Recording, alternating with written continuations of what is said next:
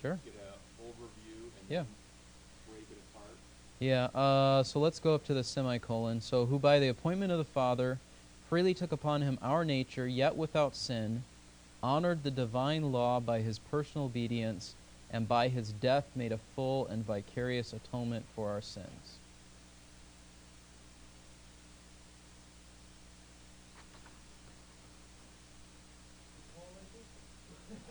The apostle or the one here? I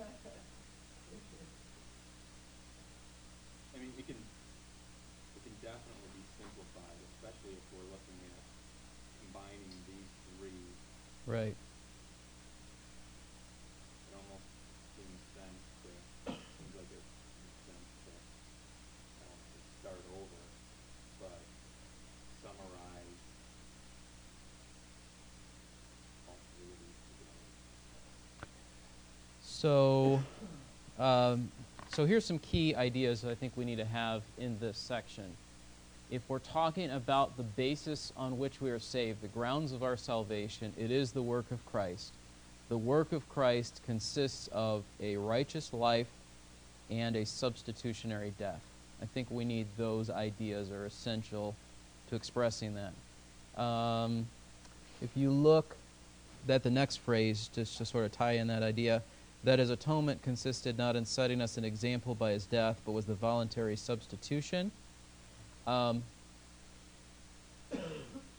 there's at least four, if not more, false ideas about the atonement in terms of one of the first ones would be what's listed here that, that God just sort of set us an example in Christ of, of what sacrifice looks like.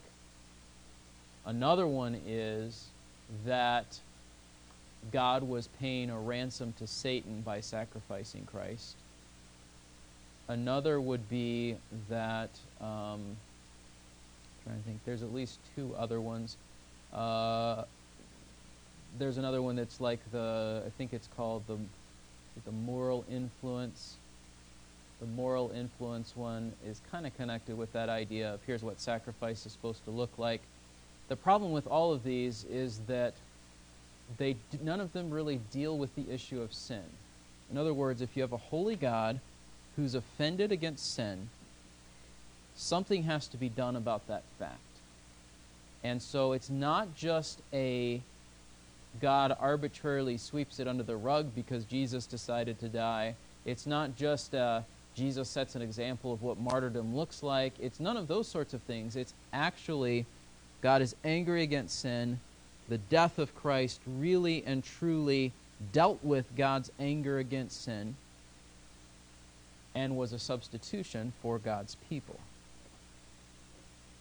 Um, so I would think that at least the first half of this we would want to summarize along the lines of the salvation of sinner is by grace through the work of Christ. Through I mean we could say instead of work of Christ we could say through the righteous life and death of Christ.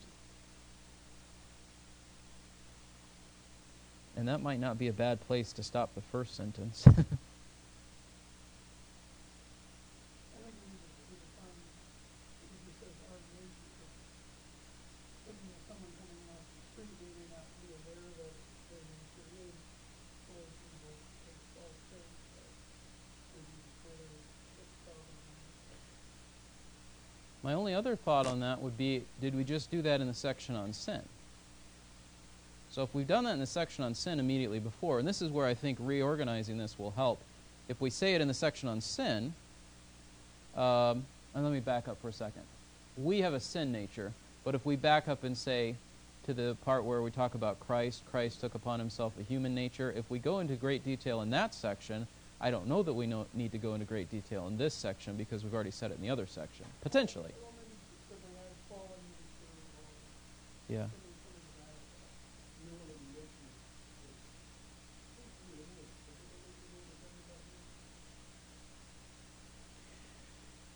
Yeah, so there's the 1 Corinthians 5:21, God made him who knew no sin to be sin on our behalf. I think that's what you're getting at, right, Eric? And then there's the uh, Christ came in the flesh idea, which is what you're getting at, Jonathan. So depending on which one we're emphasizing, both are true, Uh, but I would think what they're getting at when they originally wrote this was probably more the human nature, the took upon him flesh kind of idea. Um,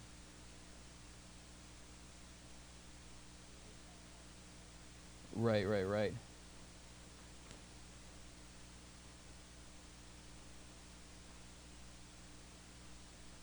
If we'd said something like sinners are saved by the righteous death, by the righteous life and death of Christ.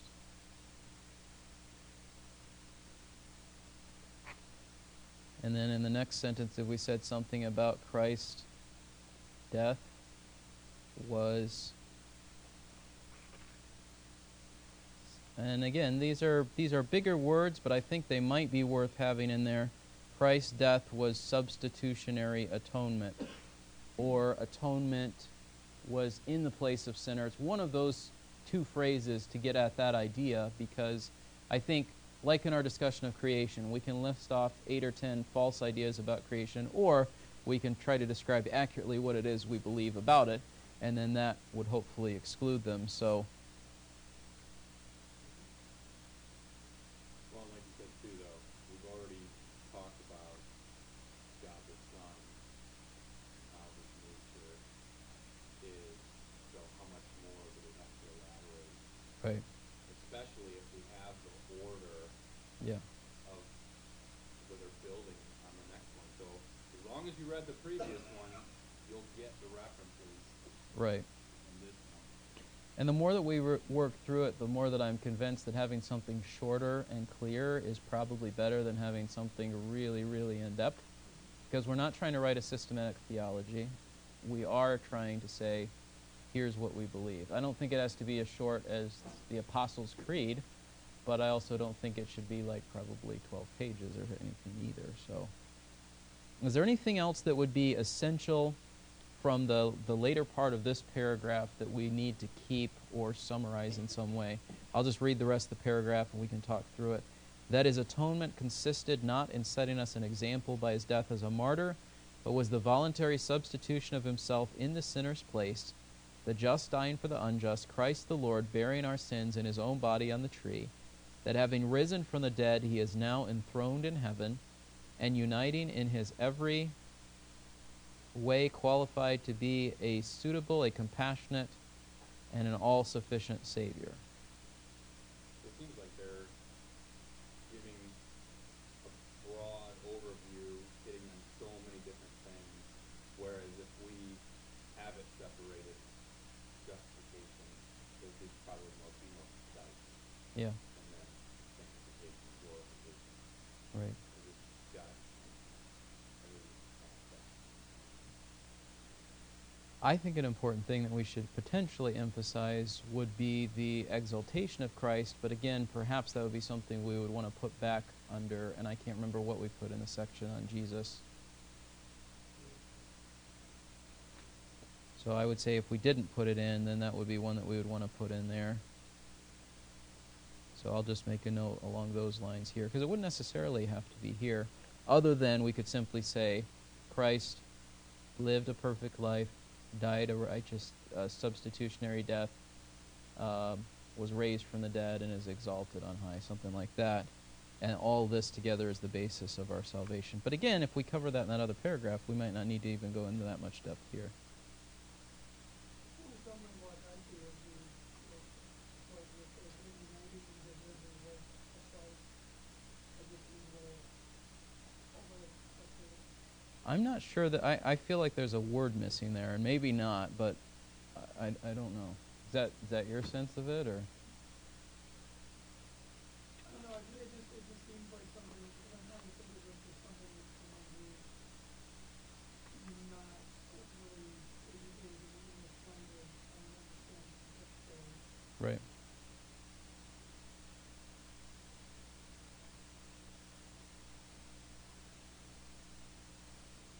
I suppose it comes down to are we trying to argue for why Christ should be our Savior, which seems to be the intent of some of this paragraph, or are we accepting that as a given and trying to say, how is it that we can be saved, which is, I think, probably more what we would, on what basis are we saved and how does it happen? Are you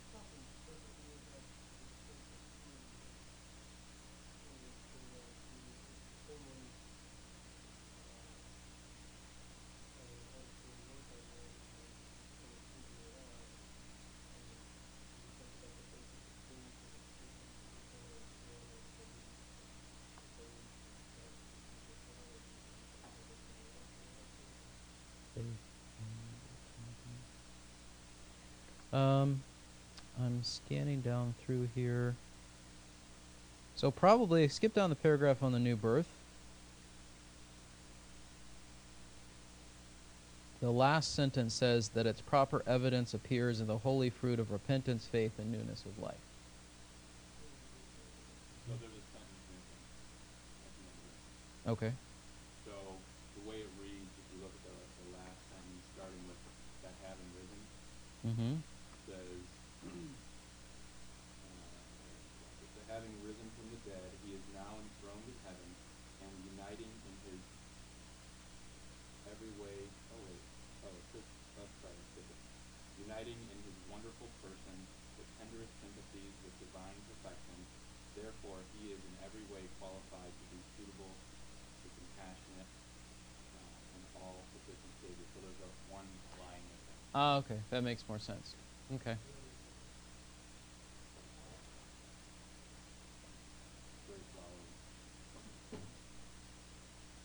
I think I've got a copy of that downstairs. I just didn't have it with me at home. So I, I figure there's something going on, and we could double check the original. So I still think, like you said, that's that's a really long phrase. And again, the question is: Are we saying why is Jesus qualified to be our Savior, which is really more the subject of the other paragraph, or are we saying what does Jesus' death have to do with us actually being saved? Which I think is probably more what we want to get at in this section, right?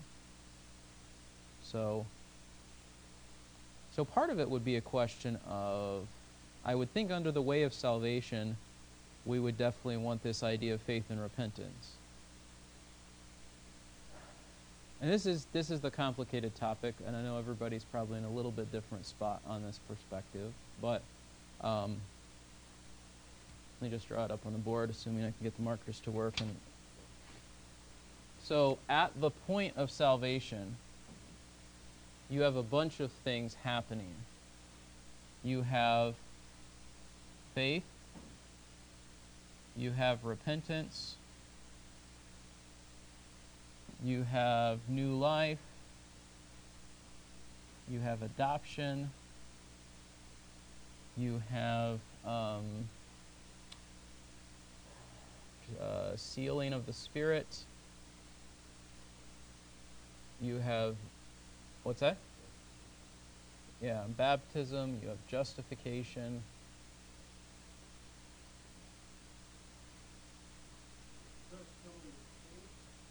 I would think faith and trust would be similar. I would probably put those two together.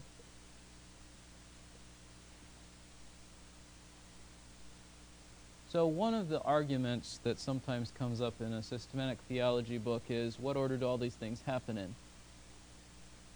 bearing in mind we're talking about a immediate point in time and then you talk about order for something that happens in an instant it becomes very uh, complicated. My take on it would simply be this. If we're dead in our trespasses and sins which is what romans 3 says there has to be some kind of a work of god before faith trust repentance is even possible. And the two basic um, options that are given are either illumination or new life. Illumination would be that God does some sort of work. Uh, people would appeal to the example of Lydia in Acts 16, and it says, The Lord opened her eyes so that she believed, something along those lines. Yes. Under the way of salvation, just to claim one of those. Just to say, I mean, okay. So, it makes sense under the way of salvation just to explain each one of those pieces. Just to say, I mean, to, okay, so starting off Mm-hmm. by the grace of God, and then, you know, through Christ's sacrifice, this, this, this, this, this, and this, and this happened.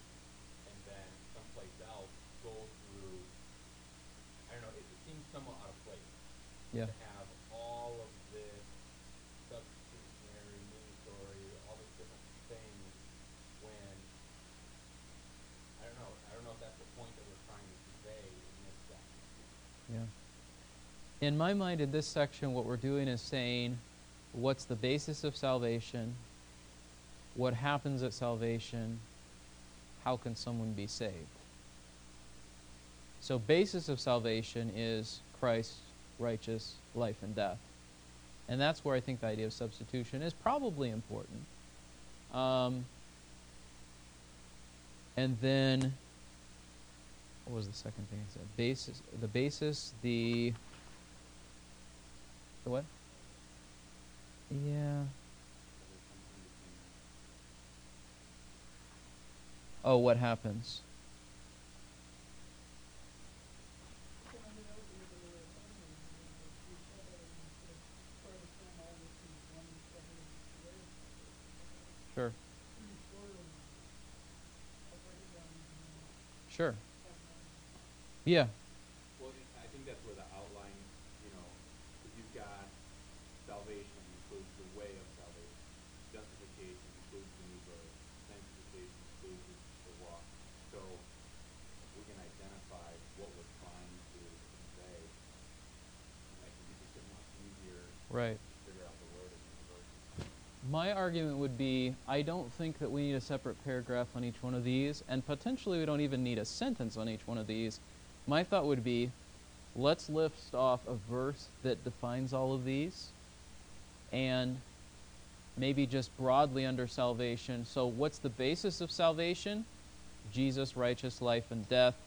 Possibly could also include there his resurrection and his exaltation, which shows God accepted the sacrifice. We could go that far. What is the um, what happens at salvation? I think if we said what happens at salvation, at the point, at the moment of salvation, God Wouldn't it be helpful to list all of those? Sure, but maybe we could say it God gives new life, adopts, seals by the Spirit, baptizes us into the body of the church, justifies us, um, all those sorts of things. I, I think that would be Yeah, I, I think we we could potentially list them. And then we would have to say, maybe in the next sentence would be, these take place as the sinner responds to God in faith and repentance, something like that. Because, again, in my mind, I think all, if, if we're saying what happens at this point in time, I think all of this happens as the work of God to which this is the outward response that we show that this is taking place. I know that there's some people that will say, like John 1, the light that enlightens every man has come into the world, and that means everybody has opportunity to believe, and the only obstacle is their free will, and none of this has to come first, and it's sort of in our, the ball's in our court. And I'm not sure that that fits with Romans 3 and how pervasively sin has affected our minds. That's just where I'm at on it. So, yeah, I mean, I think it probably be, we could put those, and maybe there would be one or two other words, but just say have one phrase, one sentence that says these words. Then we do this. That would be the, and and technically the faith and repentance would be the um, that would be the way, the how. So the basis is Jesus' life and death. The what is life, adopt, justify, etc. The way is faith and repentance. And I think, I mean, probably one of my favorite verses on this, if you haven't figured it out by now, is 1 Thessalonians 1. They turned away from their idols. They turned to God to serve Him, to wait for His Son from heaven. I mean, I think that one really concisely, really helpfully sums it up. And there's other verses that we could include too. So all of this would sort of be under, if we had to put a real quick heading, would be something like the moment of salvation or the beginning of salvation or something like that. And, you know, justification is a good word, but the problem with justification is if we define it strictly, it's really just one part of all those things that are happening. That word sometimes just simply believe in the Lord and thou shalt be saved, and it's like, well, okay. Right. And technically, I think we could combine these in one paragraph. Sinners are saved by grace on the basis of the life and death of Christ. At salvation, God does all of these things. We receive salvation by repentance and faith. I mean, it could be as simple as that. And we could sum up this whole page and we could elaborate a little more on that, but that would be the basic gist of it that I think would. Yeah. As long Right. Yeah. Um, so let's go down to justification, see if there's anything that we think would be important to highlight from this paragraph. We believe the great gospel blessing which Jesus Christ secures to such as believe in him is justification. And this, this of course, then goes back to that question of are we using justification as a sort of a collection basket term for everything that happens at the point of salvation, or are we using its strictest sense, which is God declares us righteous? Both are ways that it's been used in the past. I would lean toward the narrower instead of the broader definition. Right. Yeah, I, I think understand there's, there's, it's a legal judgment Right. that we are now addressing. Yeah. That I think that's a stronger argument to put forward someone who's Mm-hmm. Sure. And then he says this justification includes the pardon of sin, the promise of eternal life on principles of righteousness, that it is bestowed not in consideration of any works of righteousness which we have done, but solely through faith in the Redeemer's blood, by virtue of which faith his perfect righteousness is imputed to us of God, that it brings us into every other blessing needful for time and eternity. So while all true, not all necessary. Yeah, I guess the only thing that I would have in my mind would be let's say someone is a Roman Catholic background and they want to come join the church and they read our paragraph and it doesn't say anything that excludes their understanding of the way of salvation. Again, that would be my only hesitation of do we need to add any phrase in there that would be a clear um, and I think probably the best way to do that would be under the um, either the of grace or the repentance and faith. Maybe if we said something like, um, Solely by grace. as a gift, not cooperating with God solely by grace, something like that. That's, that's gonna be the end thing right there. Right. Right? They're gonna say faith plus work. Right. But the way that people arrive at that is sometimes not as straightforward as we might think. And so, either because someone hasn't necessarily listened to everything that's been taught in the Roman Catholic Church, or because they're trying to be potentially devious about it, I think we have to be wise in how we phrase that. So, I think we would want to put something of this paragraph of justification either under what's the basis, what God accomplishes, or the way in which we receive it. Probably the way in which we receive it.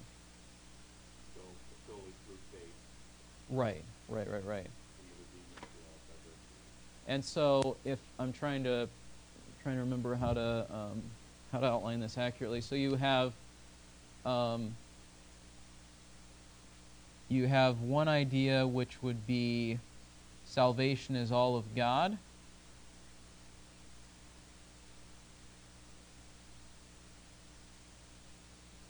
So, if we had a, a continuum here, salvation is all of God is I think what we would be striving toward.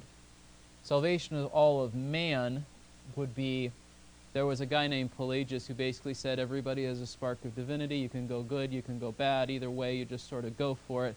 Technically, Roman Catholicism is not here, it's more here, in that they would say, yes, you need the work of Christ, but there's some measure in which you fill up the what's. Um, you have to participate in your own salvation, maybe would be the simplest way to put it. So I just want to say that to clarify if we come at it and say, well, you're saying you have to save yourself by good works, I don't think any Roman Catholic would actually agree that that's what they believe. What they would say is Christ's work is necessary. Eric. Uh, well, one of the things we're thinking about is what about the, the, the justification involved in justification? I think the argument that we Flip were. side. It's on the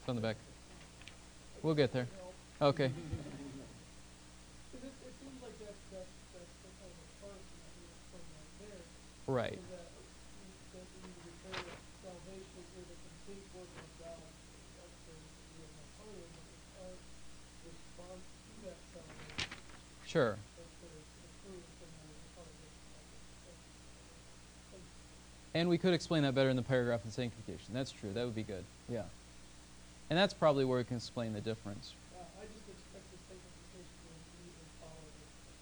No, we got a lot of headings here in this section. So, um, Yeah, because technically the new birth is still also part of salvation. The new birth? Yeah, the first part, explain what new birth is. Yeah, yeah. Then the way of salvation, and then the big, then sanctification.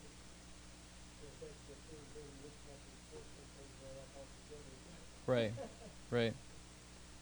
But I think it would make sense if we say what's necessary in order for salvation to happen, what does God accomplish at salvation, which would be the new birth, which is what you're getting at, and then the uh, the how does it take place in our lives, which then gets into justification and the way of salvation and all of that. Um, uh, so let's look at the paragraph on the new birth then, real quick. We believe that in order to be saved, sinners must be born again. Anybody know which passage that's coming from? What's that? Yeah. All of John 3, when Jesus is talking to Nicodemus, he's saying you have to be born again. Nicodemus says that's just not going to work, and so Jesus explains it to him in more detail what he means by that. And I just to throw this out here, um, I think that the language that we use to describe salvation is important in the sense that, I mean, when I was a kid, a lot of times the way I heard it talked about was ask Jesus into your heart, you know, things like that. And while that's kind of a paraphrase of a verse, I think it's a lot clearer if we say things like, you need to be born again, you need to repent and trust in Jesus. I mean, that's the language that we see pretty consistently throughout the New Testament. Yes. So, on my way home, driving with Dave yesterday, we spent eight hours total in the car. Okay. But uh, we talked about spiritual things for about three hours, so it was, Mhm. it was awesome. But I, we, and many times he said, "Yeah, yeah, I believe that." And so yesterday I said, "So if you say you believe it, but it doesn't change your life, do you really believe it?" And I gave him a story that I heard. Like the light went on. And he's like, oh my goodness. He's like, I gotta change my life. And so it was it was so cool. And so for me, yeah, when somebody says it, it, it gives me cringe when I hear just accept Christ Right. or just uh, ask him into your heart. That stuff drives me mad. So there does have to be trust. There does have to be submission. And it, if it doesn't change your life, it's just superficial. It's just mental assent. So again, I don't know how the best way to phrase that, but there definitely has to be some clarification. I, I, I think that goes back to using more of an, uh, not, I'm not a legal one, it's more of a legal frame of reference, so we are guilty Right. and that we are guilty. Just when we use the terminology of being born when we use terminology of something, those are very clear separations of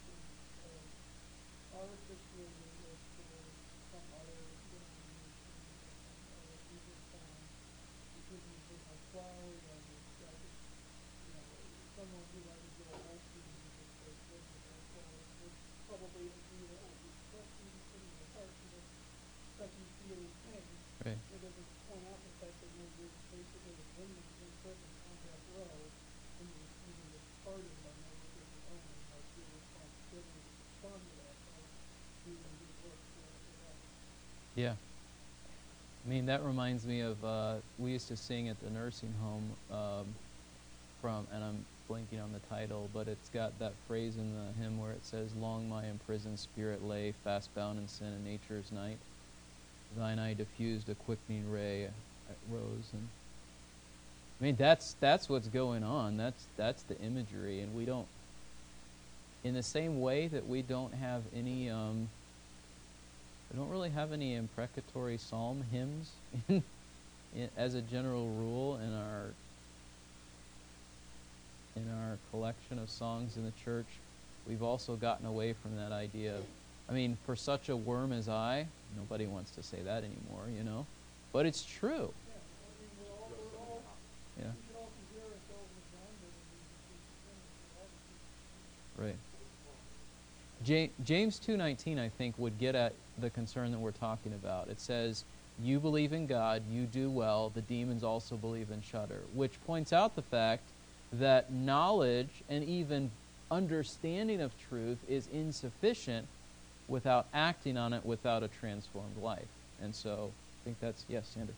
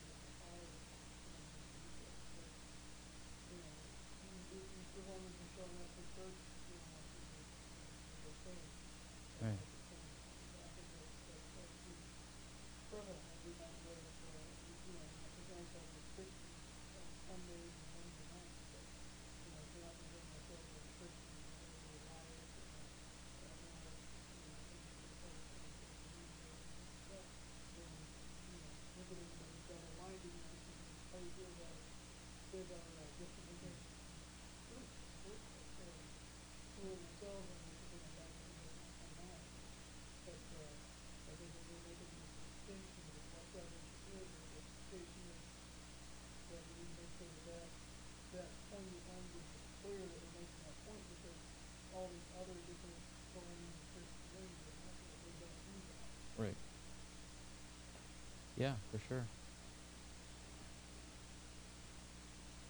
I was having a hard time reading the clock. I was just looking to see what it said. Um, so, if uh, to sort of summarize all the things we've been talking about here, we need to talk about the fact that Jesus is the only way, and that would have to do with his righteous life and his substitutionary death or we could even say simply say death in our place. Then we need to talk about um, what does God accomplish in salvation.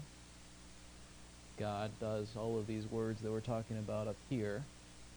And then how do we receive the salvation that God offers? Through faith, through repentance. That uh, and maybe in here would be helpful to talk about the idea of um, maybe this idea of discipleship in the sense that sometimes, and there's been people that have drawn a very harsh line between what you do when you believe and what happens afterward, to the extent that they would say, you can go for years and years and years and no one will know that you're a Christian, but as long as you've sort of checked the box and filled out the card, you're good. Um,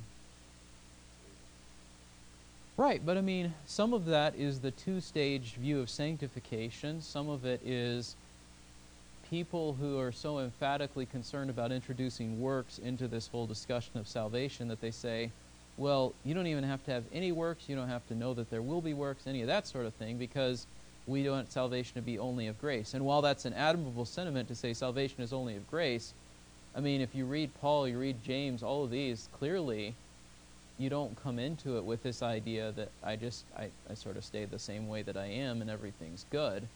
And so I think if there was some way, maybe some passages, and I'd encourage you guys to think about this, if there's some passages along the lines of uh, discipleship, following Jesus, something like that, that make it clear. Maybe Mark 8. Maybe Mark 8 would be a good, uh, a good one. Um, uh, maybe turn there if you would.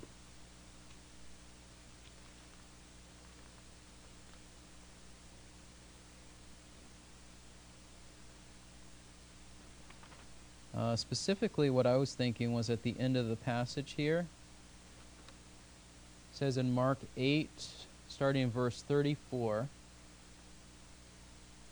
And he summoned the crowd with his disciples, and he said to them, If anyone wishes to come after me, he must deny himself and take up his cross and follow me. For whoever wishes to save his life will lose it, but whoever loses his life for my sake and the gospel's will save it. For what does it profit a man to gain the whole world and forfeit his soul? What will a man give in exchange for his soul? For whoever is ashamed of me and my words in this adulterous and sinful generation, the Son of Man will also be ashamed of him when he comes in the glory of his Father with the holy angels. The tension for us is that because Christianity, at least in the past several hundred years, has been culturally accepted, we don't see a harsh divide between not following Christ and following Christ.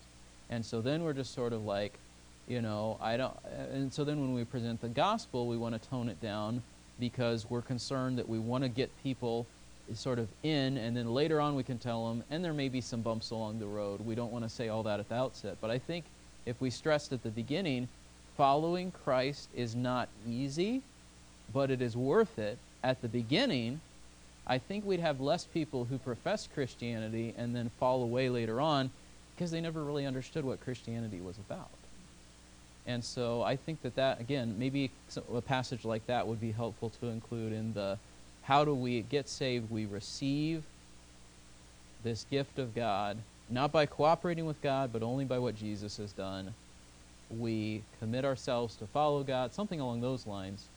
Uh, I think would be helpful just to sort of stress some of those things because I think that's going to become more and more important in our world today because there's this increasing emphasis on tolerance and fitting in and all of those sorts of things. And that's going to be the tension for us. Even if it's not, you're going to jail if you don't, it's the fact that if you're talking to somebody and you say, and God says this, they're like, you're a crazy person, you're a radical, I want nothing to do with you. That's the sort of tension I think initially we're going to face in the next couple of decades. And so that's something that we've got to got to be willing to accept. So.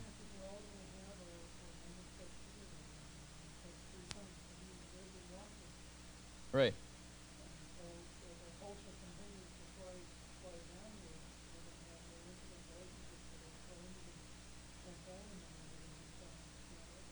Right.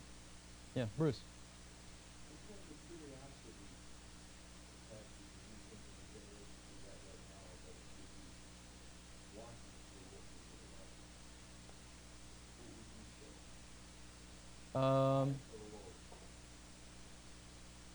I think that people sometimes get tired of the wishy-washiness of so many of the other perspectives on life that they encounter that sometimes that spurs them on to wonder whether Christianity could be true. I mean, think about the, the, the Jews watch Jesus and the disciples. They say, here comes one who doesn't teach as the scribes and Pharisees. It could be this, it could be that, you know, but he speaks with authority. This is true. I think that there's a degree to which even when people don't accept or agree with us, there's a measure of respect for firm and confident belief in Christ. Or there's the possibility we talked about in Acts that they completely reject it because they don't want nothing to do with it. But there's, I think there's a large group of people that are somewhere in the middle between accepting and rejecting, and there's a large group of those in the middle who are like, I don't agree with that, it's not for me, but there's at least a measure of respect because it's not, you know, all over the board on what we do or don't believe. I don't know if that gets at what you're. Does that get at what you're asking? Okay. But, yeah. Yeah. Sure. But I think that brings the, the human element into a spiritual uh, matter. I mean, in some sense, there's no, it, it doesn't matter. So like Dave said to me, he's like, man, this, this inf- every time we talk, you know, you, you share this information with me, and, and it just fills my brain, and da da da. He's like, you know, I need, uh, his stepson Michael, he's like, Michael needs to hear this, and so and so. He's like, but, you know, I, might have to take it slow with him because, you know, I said, dude, get him in church. Let him hear it. Let God do the work. Right. You can't figure out how is the best way to give the gospel to somebody. You get him there, and it's possible that your whole family could get saved at the, at the first time they hear the word of God. Right. God does the work, not us. Right. We can't input relativism or pragmatism into it. Yeah. And we need to keep our forefront in mind because otherwise we keep loading ourselves up with this anxiety Right. oh my God, it's, it's, but it's not our job to do. Right. Our job is to get in with our, our testimony, how we live our lives. And, and, and, and, Yeah. And if somebody understands the phrase "believe on the Lord Jesus and be saved," then that's all you need to tell them for them to trust Christ. If they don't understand what those words mean, maybe there's more background you got to give them. So, But I think going back to kind of what Bruce was getting at, we, we see that with our experience because we have, I, the, the large portion that you're talking about, that's the people who will say, well, I try to do a good thing. yeah, You know, and that's the, the group that I think is very political aspect of it. But, I mean, this, this, uh, the divide that we have in this country between Democrats and Republicans, and I think it's just, it's coming to be a clear good versus evil in America. So we've got this group of people in the middle who can make decisions. yeah. And to be fair, there are things that both parties have done well or poorly, and people who are in both parties who are not necessarily in it for some of those clear moral issues, but because of some of the economics and so forth. And, you know, we won't get into all that right now, but. So I think we just need to have grace toward one another and recognize that uh, it's not always as clear cut as we think it is, but on certain issues, things are very clear cut between what's being supported and what isn't. So let's uh, close with a word of prayer, and then we will head into the service. Lord, as we consider salvation, we are thankful for it. We are grateful for what Christ has done to make salvation possible. We are amazed by all the things you accomplish at the moment of salvation. And we uh, uh, trust and pray that all of us here in our church gathering, as well as people that we would give the gospel to, would clearly follow you in repentance and faith, recognizing that it's a following that's a 24 7 commitment, not just uh, when I feel like it or on weekends kind of a thing. And just pray that you'd help us to follow you faithfully. And even as the passage we're going to look at later this morning, that we realize that there is true and there is a hypocritical sort of professing Christianity. And Lord, pray, pray that ours would be true and genuine and, and honoring to you. In Christ's name, amen.